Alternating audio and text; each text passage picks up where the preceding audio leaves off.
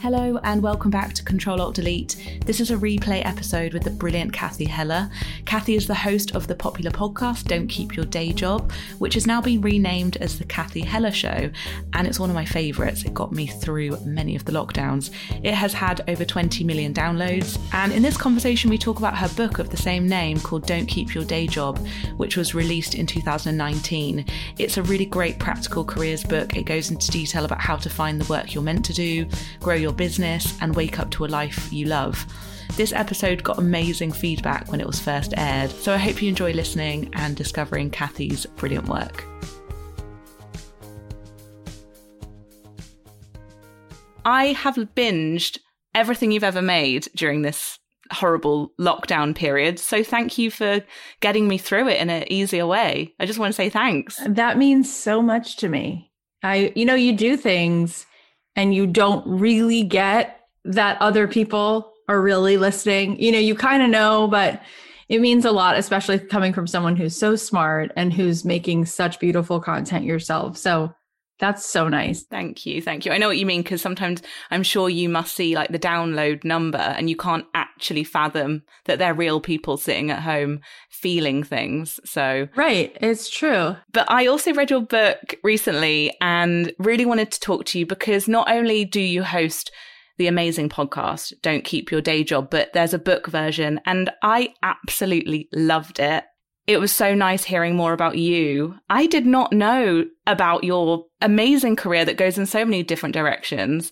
Would you be able to tell us a little bit about your part in the music industry? Because that really was just so interesting to me and how you clearly are such a lateral thinker. Like you think outside of the box and you broke into that industry in a way that isn't necessarily traditional. That's so nice.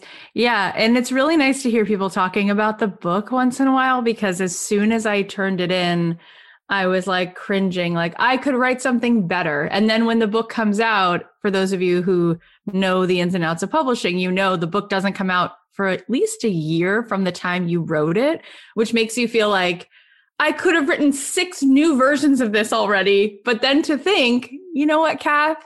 There was still a message that is at the heart of what you have to say that was obviously in the book and it's touching people. It makes me feel really good because now it's been two, three years since I wrote it. And I'm like, ah.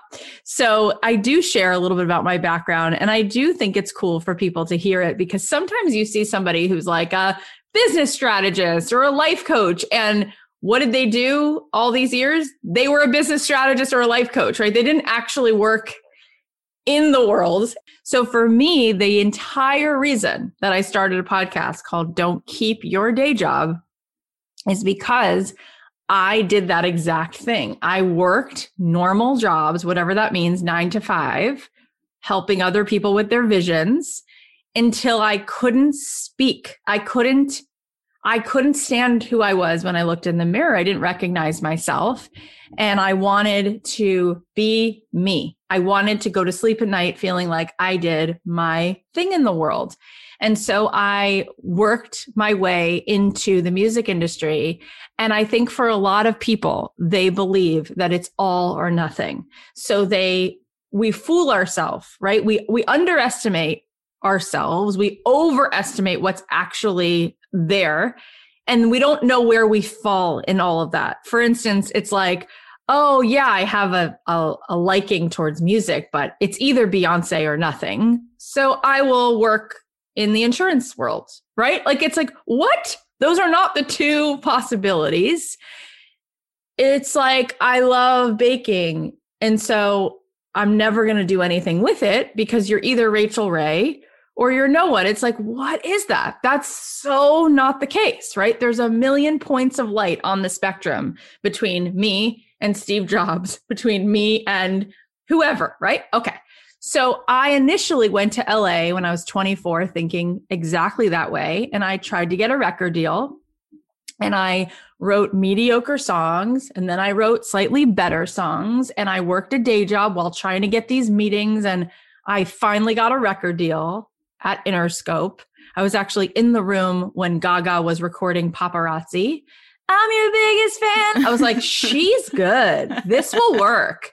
And then I got dropped from the label six weeks later, which is a story that most artists tell because they sign lots and lots of people. And then they go, nah, nah, nah. There's like development. Oh, we're in development with this. It's like studios optioning scripts, and four of them actually get made. So I got dropped. I then got signed to Atlantic Records, and I was like, I love Atlantic Records. This is such a better place for me. Never happened. So I wound up being like, okay, wah, wah. This is where you like go get the real job. And I did that for three years until I was like, wait, let me ask a new question. Is there ever anything in between that being a star and selling out stadiums and doing this thing which feels so beneath who I'm supposed to be? So I was like, what if there's something else? And that question opened up my entire life to me.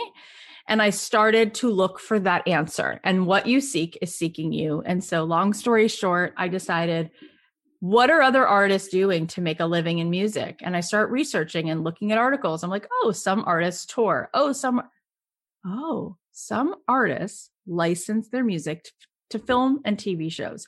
What does that mean? I start looking into it. I'm like, oh my God, Ingrid Michaelson, Snow Patrol. Um, all of these artists were indie artists at the time who didn't have record labels, who were writing songs and sending them to Paramount, NBC, Lionsgate, Disney soundtracks. And then they were making independent deals per song.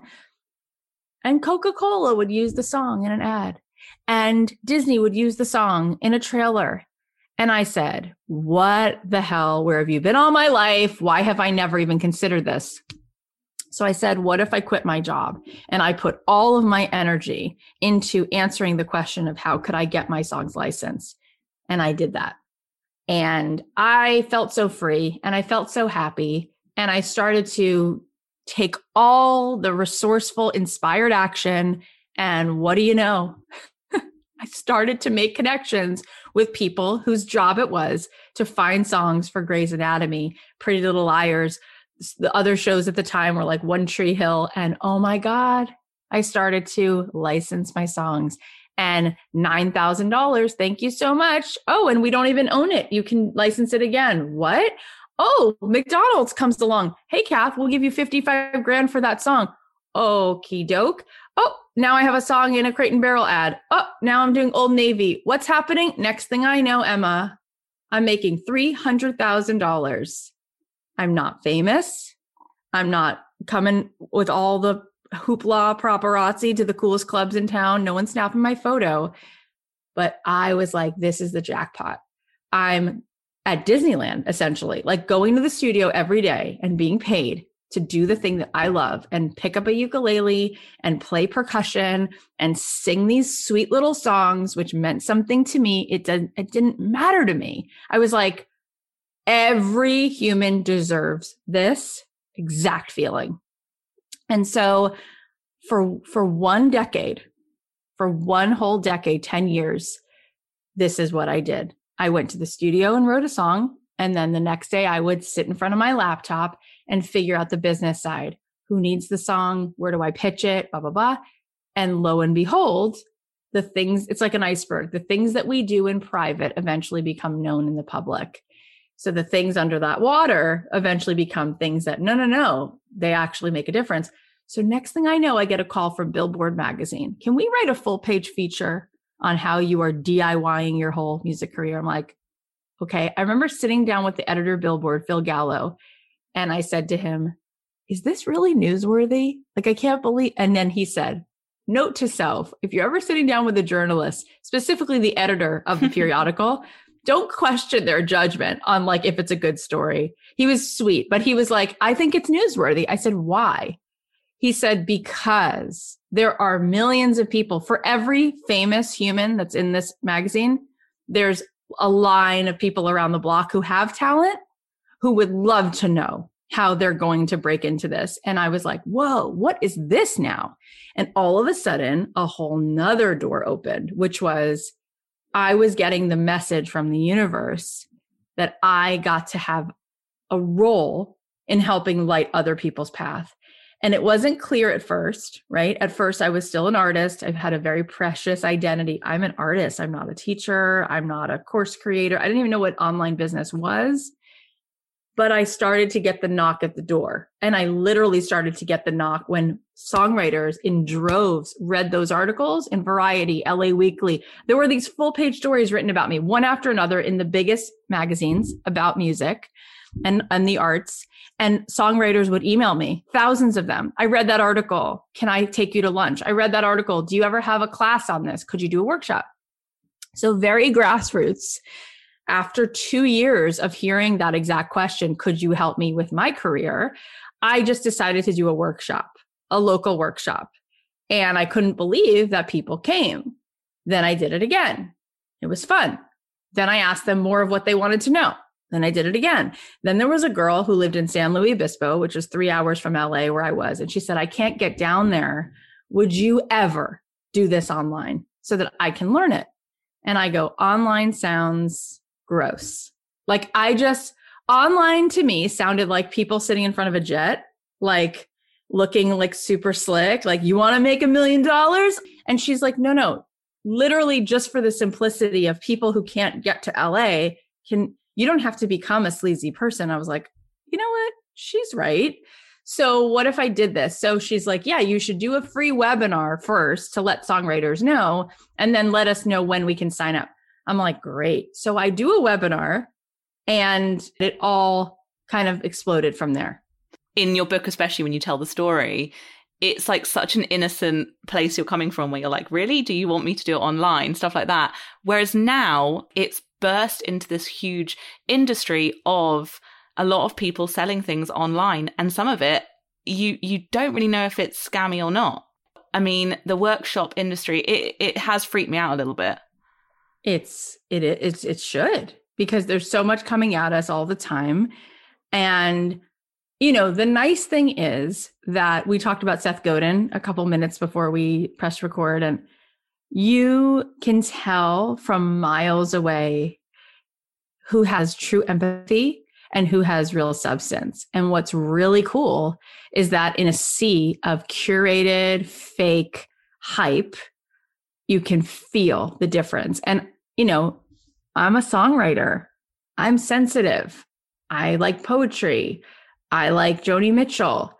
I like to feel things deeply.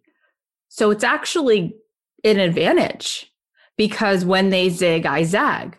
I don't have a single automated anything in my entire business.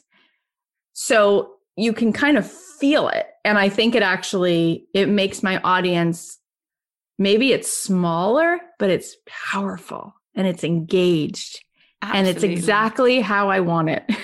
yes, and I want to ask you actually about community in a minute because you you are so brilliant at it and what you how well you know your listeners is amazing. But Aww. on that note, I think to anyone listening as well, I think your story is so inspiring for many reasons, but I also think that we're in this culture of like you say, being the Beyonce or being an influencer or having followers or being like the face of a thing. There's so many amazing jobs that are so creative and doesn't mean you have to necessarily have your face out there. You know, for, for a lot of people, they don't really want to do that anyway. I know that you're sort of in the middle because people obviously know you and follow you. Some people do. Some, most, most people, even if you round it up to the nearest millionth of downloads, most humans have never heard of me and never will. It's beautiful. It's fine. I think the reason that we want our face, we want our whatever those words are you were just using, is because deeply, deeply, every human wants to feel seen and we want significance. That's good. That's not a bad thing, right? We want to come to this earth and know that it mattered that we were here. Thank God we want that. However, the way that we get that is from the actual transaction of meeting another human being and contributing to them and feeling like you made a stamp, you made an impact, you made an imprint. That happens from the depth of the connection, not from the width, right? So that's important. What's also important is to recognize that we, again, we overestimate and underestimate in the wrong ways. We overestimate what it would take for us to be able to make a living making a smaller, more engaged dent. And we underestimate our ability. What I mean is the people that I admire and the way that I have chosen to work, I've seen it again and again and again that with a small group, a small group who you serve, you will make literally millions rather than trying to make something again for everyone. When we make something for everyone, it's very vanilla, it's very boring, and we're we're missing the depth. When we make the thing for a thousand people, for 400 people, they become evangelical about it. And what I saw is when I did do that first webinar for songwriters, which the only reason it's called a webinar, I guess, is because I was using the internet, but I didn't use a single slide. That's never been my thing. I don't have a webinar script. I don't, I, I don't relate to it. Actually makes me anxious to even think about it whenever I've been asked to give a talk on stage, I beg them, please let me not use a PowerPoint. I will lose myself. I don't know how to do that. I just know how to show up and be present and hope that I can make an honest connection with the audience. Would you mind? And they're like, okay, can you tell us what you're going to talk about? I'm like, uh, generally I'll talk about this. they're like, okay, we'll try it. They like cross their fingers. And then it's always really great because I want to be with people. So, in any case, I did that webinar, quote unquote, with no slides. Me, I was pregnant. It was the summer. I was hot. And I just told my truth. And at the end, I made an offer. And it was for songwriters at the time, right? It was a specific thing. Do you, as a songwriter, want to learn how to license music to film and TV? If you do, that's something that I've been doing for 10 years. I would love to show you how to make that happen. And I came up with an offer. I was like, I'll hang out with you for a year for nine ninety seven for a thousand dollars. I would never make that offer today. Now, when I teach programs, which I do, they're 12 weeks, which by the way, there's a lot of intentionality why I choose that. Cause I think people are, we have like a 90 day cycle. And I think it's better actually to keep them engaged and keep them willing to show up and complete the work if you make it shorter, not longer. So now I do 12 weeks and it's $3,000. Okay. And it's because I've, of course, grown a ton and I've made it so much about the implementation factor. And so, in any case, that night, Emma, my very first webinar, do you want to come with me for this songwriting program? 147 people bought it. So, in one day, not from a thousand, not from 5 million, from 147 humans, I made 147 grand in a day. Then, a few months into that journey, one of my songwriting students, Amy Loftus, she was in my class. She said, You should start a podcast. This is not something that's just for songwriters. What you are teaching us is a whole paradigm shift about how to get resourceful, how to make work that other people want you to ship. Right.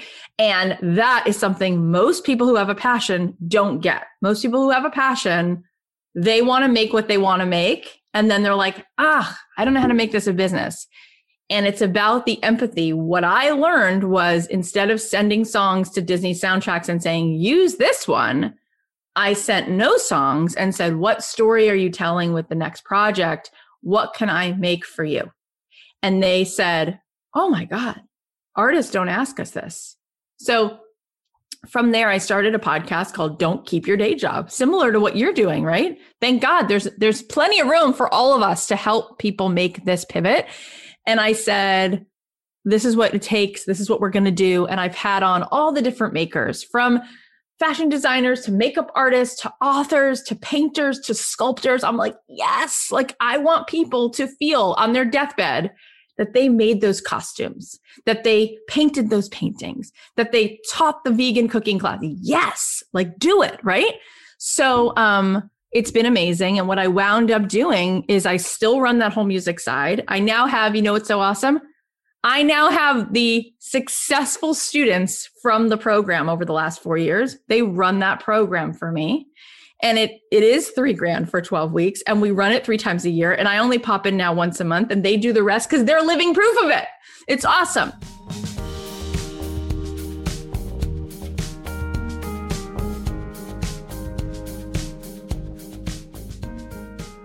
That's amazing. That's such a good idea. And I've got to say, I really love because I, especially in the UK, we don't really talk about money in numbers still. Like, I, I mean, some people do, but there's still this secrecy around money. And in your book, you lay out the numbers. In this episode, you've already said loads of numbers.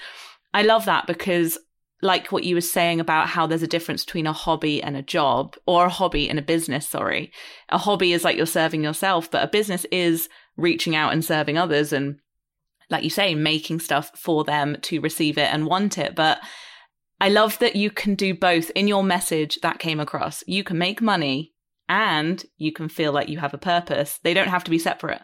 A hundred percent. And what wound up happening is that songwriting workshop wound up serving 300 people every time we would do it 500 people every time we would do it. Now it's and now now it's $3000 so that every time we launch that songwriting program for 12 weeks we're talking about $2 million and i have a whole team now of other songwriters who i get to pay to now teach what they're now doing. It's so cool. And then the new students get to make a living from it. And Oh, it's so cool. And then we started, I started this program called Made to Do This and i do that for the listeners of don't keep your day job who are who are at the point where whether you're a songwriter a sculptor a candle maker a yoga teacher you want to clarify your calling. And in 12 weeks figure out how to go from idea to income. And it's like that can opener like that spark of fire. And then we get them into action. And at the end of our last program we had 527 people in it.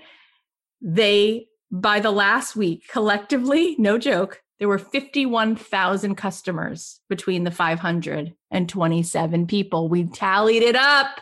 They made their offers, and we had 51,071 customers served by these 500 who were doing all these creative things. One's doing hand lettering, one's painting jackets, one's making these paper cuts. I mean, the coolest stuff.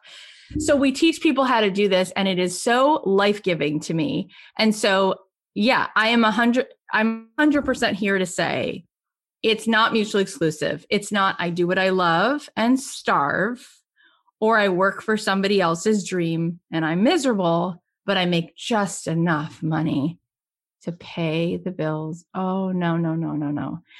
I think this is political for me. For me, it's like, let's use our own two hands and do the thing we were put in the world to do. I grew up in a house where my parents were miserable. My dad was a drinker. My dad left. My mom suffered from manic depression, was in and out of a psychiatric institute, tried to commit suicide three times. I lived alone most of my childhood, and I knew my parents were in so much pain they couldn't take care of me. And I asked the question my whole life as I would go to sleep at night What the hell is this? I would ask, I would be like, if there's a God, this living down here in this body is miserable. What is the point? Like, what's the point? You grow up to be an unhappy adult who is so is suffering so much just in their head, in their experience. I can't, I can't grow up for that to be the outcome. And I actually considered ending my journey because when you're alone and you're 11 and no one's tucking you in and no one's making you dinner and it's you're living in this apartment and I was kind of just left in this void. And I wound up saying, "Wait a minute. Like I what if I turn it around and I become a seeker and I seek the answer to happiness?" And so at a very young age, I started to read every book I could get my hands on, from Don Miguel Ruiz to Deepak Chopra to Wayne Dyer to anything. I was just like craving purpose and meaning. And I barely graduated from high school. It's a whole long story. And I went to college on academic probation, like a, a state school. And they were like, What are you going to major in? And I was like, I just want my hands on like philosophy, religion, anthropology. Like, I want to know why the hell people have agreed to like live on this planet, like to like ride it out. And so I studied and studied and studied. And what I found is that the opposite of the sadness is not happiness. It's not happiness, it's meaning. And the meaning comes from contribution. And so part of the reason you see the mob mentality on both extremes, let's say politically, is people are people are not filled up doing things that give them meaning. So this becomes like religion. You know, it's like, oh, I'll spend 8 hours arguing on Facebook with somebody. What if instead of that, you opened a bead shop on Main Street? and you help people put necklaces together and the tears just came down your face because you love doing it. I studied at the UCLA Mindful Awareness Center for three years. And they did all these fMRIs on people and they wanted to measure what lights up most in the brain. Is it love? Is it joy? Is it hate? It's none of them. The thing that lights up the most in the brain is enthusiasm when we are in a state of enthusiasm, we turn on all the lights in the system go off. How often are we living there? We've decided that all these BS things are not true. One of the beliefs that's BS is there's no way I'll ever get to do what I love. So why would I even talk about my passion? it actually hurts to talk about it because I've decided A, I'm not good enough at it. B, it's not possible. What the hell does that mean? I want to show people you're not the best hand letterer. You could still do it. You could create a membership for people who are just beginners and you could curate different people who are great at different DIY crafting things who come in once a week and you could create a membership of 4,000 people that's 27 bucks a month who you're not saying look at me you're saying come with me. I know a person who did exactly that. She makes $88,000 a month from that membership from enthusiasm. I feel very lucky that I grew up knowing that books and writing like that's me done. Like they're my favorite things. As long as I have books, I'm genuinely fine. Yeah. What about the person? And I know you unpick this a lot, but what about the person that has no idea what their purpose is or no yeah. idea? Like they literally look around and they're like, I don't think I'm enthusiastic about anything. I love this question. So, this is why I do made to do this because I actually initially thought that what people needed was the steps to building their thing. And I realized from talking to my audience, which I highly recommend everyone does, no matter what they're doing, it's like ask your people what they need. I found out that most people actually don't know what they want to spend their life doing. They just know that what they're doing doesn't make them feel lit up. So that's why I created this thing called Made to Do This, which the main promise is let, let's figure out what it is. So um, I don't know when this is airing, but I'm actually doing a five day workshop next week called It's Your Turn, all about helping people figure out what is what is, is it that I'm here to do? Because I want to take my turn. And so I, I asked them a few few different questions. First of all, write a letter to you from your seven year old self. What does she tell you that she loves? And what does she tell you that breaks her heart? because often it's a mixture of the two. Often our pain turns into a purpose, a way that we are here to solve a problem. And often the thing that we love doing, we love doing for a reason. So for me, my seven year old self said, I love music because it gets me out of here. It takes me away from all of this pain and it makes me feel my feelings. I feel like it's like a friend, you know, you listen to Carole King, Leonard Cohen, Joni Mitchell, and you're like, that is the best therapy, right? Someone to sit beside you and let you feel your feelings. That's what music does for me, right? And I wanted to write music because I wanted to write the, the songs that said the things that would help people feel less alone. So those were the songs I did write for Disney and Grey's Anatomy. It was the songs about like, you can count on me to be here. I will stay. Or Let Your Color Shine is a song of mine about how like we each have something significant. So look at that. Like what's in there? So I say to people, write a letter to you from seven year old you, because there's a lot of low hanging fruit there.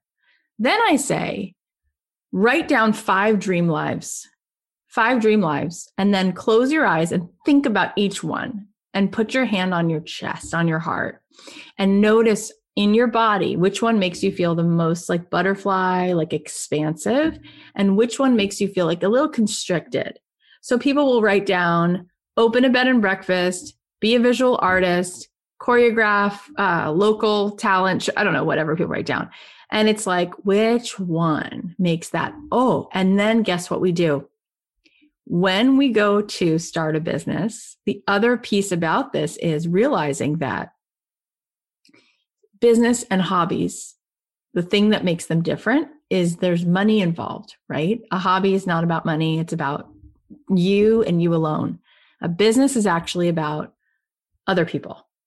So when it comes to what do I want to do as it relates to a calling for work, then we take the letter from ourselves at seven, we take those five dream lives, and then we say, okay, what is the most um, obvious problem that I can solve with whatever's coming up that I'm that I'm looking at here?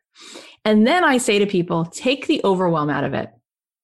Take the overwhelm out of it, meaning you looked at all this stuff and you look at the world and now you say, so what's the easiest or what's the quickest or what's the problem I could solve that my Aunt Be- Betsy asked me for? And you say, well, I, lo- I said I loved animals.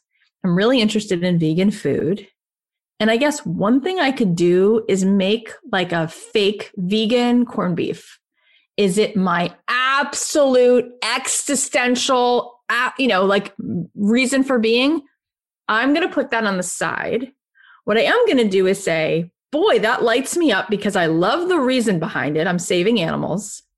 I like vegan food in general, and I do make a mean old fake corned beef. Let's work on that all in. And this, by the way, is my friend, my best friend's story, Jenny Goldfarb. She started a, a thing called Unreal Deli. And that's exactly how she and I talked it through. And that's exactly what she went and did. Now she's in thousands of grocery stores. She's in all the different delis. It's insane. And she stopped herself from overthinking it. And she lights up because it does. She's really passionate about the environment and animals. And by the way, she's also not judgmental because I'm not a vegan, even though I want to be. And she doesn't, she's not one of those people who like judges, but she, she loves what she's doing.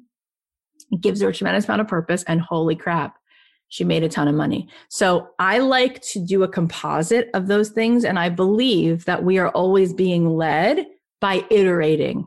So very often you have to do a little bit of looking and then you make an action you take you take some action you make a decision and you start applying the principles that i teach to how to build a business to whatever is that first easy one to just try. And guess what? You'll be led to where you're actually really supposed to be by going all in because every great inventor always starts that way right? You just start like putting the key in the different locks and you're like oh this one actually is the right fit.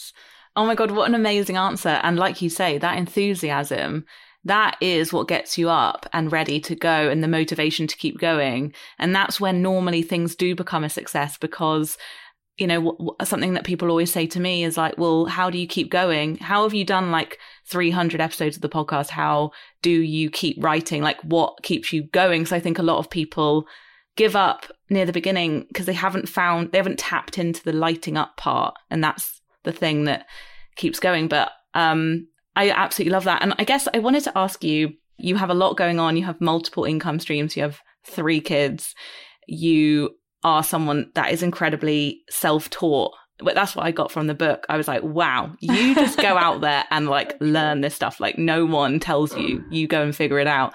How do you avoid burnout? Because I think burnout has been you know, a word that we've been using for a long time. But last year in 2020, so many of my friends burn out. And I just, I, I'm not saying that we have the answer, but how do you manage everything and not kind of reach that crash? So I feel like I'm always working on that. You know, I, um, I'm such an achiever and I'm I, am i am such a doer and I'm so mission driven that I get so much from doing the work that I forget to nourish myself, take care of myself. And also as a kid who had a like just a lot of abandonment, you know, receiving and taking care of me, that's a whole journey in and of itself, right? Like I'll forget to make myself breakfast. And that's just kind of I don't even notice my own needs sometimes. So I'm always working on that. There's a beautiful episode, by the way, between uh, between Cathy and Danielle Laporte, just to the listeners, if oh um, oh you need anything about that as well, because I you're quite vulnerable in that episode. It. Yeah, you you sort of say, actually, I have a lot going on at the moment, and she gives you some quite good advice as well. She was amazing. She was like, you know, you say to yourself, "I'm crushing it. I'm making this money. I'm doing this," and really, you're like barely surviving because you're pushing too hard. And she even says in that episode, she's like, Your friends will be like, Oh my God, you're such a badass. Look what you're doing. And literally, you're an addict. And it's just as dangerous to be a workaholic as it is to be any kind of an addict because you can, you can literally, the stress of any kind of addiction is dangerous, right? So she says that, and she went through that as well, right? That was a really lovely conversation. Um, thank you for remembering it. So yeah, I think that the burnout is a real thing. The the way that I do think that I am able to navigate some of it and why I don't think I would ever just be like peace out on my business is because I don't front in my business. So it's not that part, that extra part isn't tiring. Meaning, yes, I'm showing up, I'm putting in hours. Yes, I care. Yes, I'm coaching. Yes, I'm running programs. Yes, I'm running a membership. Yes, I'm putting out content. So there is, even if it's good stress, there's stress in the doing. However, when I'm doing whatever I'm doing, I am real AF. I'm not, there's no diva light ring in my office. There's no scripts. There's no PDFs. There's no trying to pretend so when I go live, I don't care if like my roots are showing and I need to get my hair done, or if my husband and I are struggling, I'm going to share that. Or if I'm going through something really hard, I've sometimes like break down, like in my stories, and I'm like, I just cried over nothing. And I think that just gives me actually a tremendous amount of freedom because I haven't set it up where it feels unsustainable. I think it's very unsustainable to be like, hi, here's my next tip and blah, blah, blah. and here I am again and da, da, da, da, da. And like that is so exhausting because you're trying so hard to be like a caricature. Yeah. So at least I don't have that. That's so interesting because I, I think as well, even if someone is working in like an office job and they're burning out, a lot of it is because of the office politics or the right the email that's made you feel anxious. It's not necessarily the work. It's like right. the stuff around the pretending. The pretending. Yeah. And and you know, there's a lot of things. And and I say to my team, it's like, so we'll make a mistake, right? So we'll uh we'll we'll hire someone and and we didn't manage it perfectly because we don't micromanage, right? Oh, so we learned this person didn't, they weren't a self starter. They're not right for the culture. So we'll bless and release. But like, that's part of being in business as opposed to being really buttoned up, having lots of systems and processes that even though they might help in a way, they cost you because it's so draining to create a to, to create a culture and an environment where everyone is like working as if it's not real life. It's something else. And it needs a certain level from us. You know, it's like, yeah, maybe I am too much of a friend to my employees sometimes. That's okay. You know what I mean? Yeah. Maybe maybe they shouldn't tell me when they just broke down because this just happened or that just happened. That's all right. Yeah. I mean, work is such a huge part of our lives. And I completely hours a day, hours. Yeah. We we Voxer, we're Marco Polo. I just don't. I I can't handle it. A lot of my friends turn around. And They go, "Oh my god, I thought I wanted to build a business. All I'm doing right now is I manage all these all these employees. I don't even get to do the thing I want to do." I'm like, "So don't design it differently." I don't want that. So I don't have that kind of culture behind the scenes because I don't want to show up for that every day, right?